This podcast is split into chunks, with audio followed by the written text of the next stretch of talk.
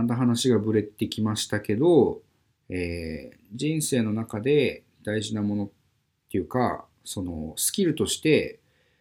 これってやっぱ大事だなっていうのは、想像とかイマジネーション、クリエイティブな感じの考え方なんじゃないかなっていうお話です。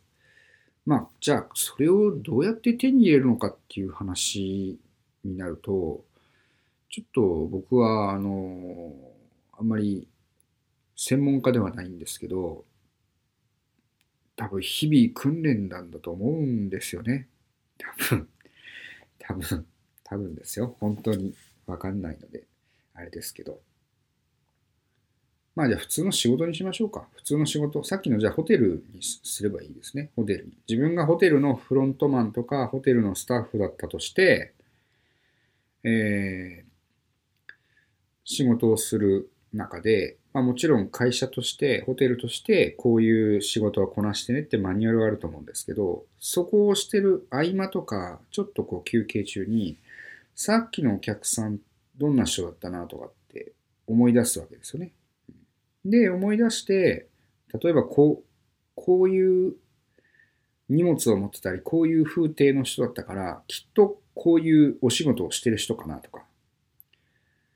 あのまあ、その想像だけではもちろんダメで、さっき言ったように例えば、えービジネスマン風の人が慌てて朝出て行ったなと思ったら、まあきっと仕事が忙しくて、朝ちょっと寝坊しちゃったのかなとか、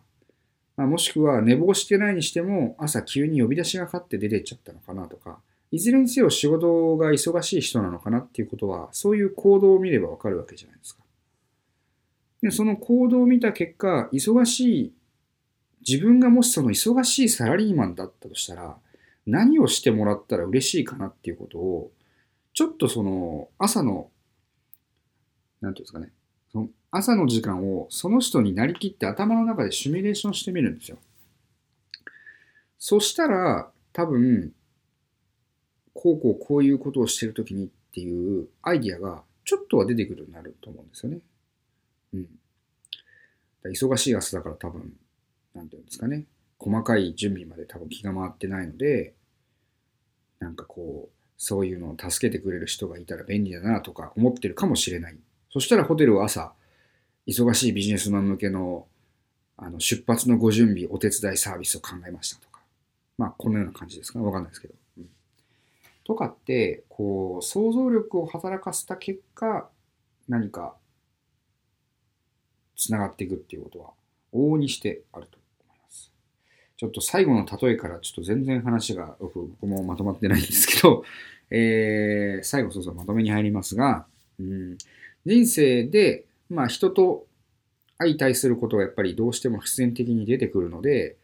その人に、人といい関係を結ぶためには、その人がどうされたら嬉しいかっていうことをやってあげる方が絶対にいいですよね。もちろん、その自分がいいと思ったことをやった結果、相手が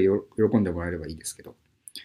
そう考えると、相手の立場とか、相手がされて嬉しいっていうことを想像できる方が、その人と良好な関係を築きやすいだろうという話です。でつまり、人と関係を結ぶってことは、日々の人生もそうだし、仕事でもそうだし、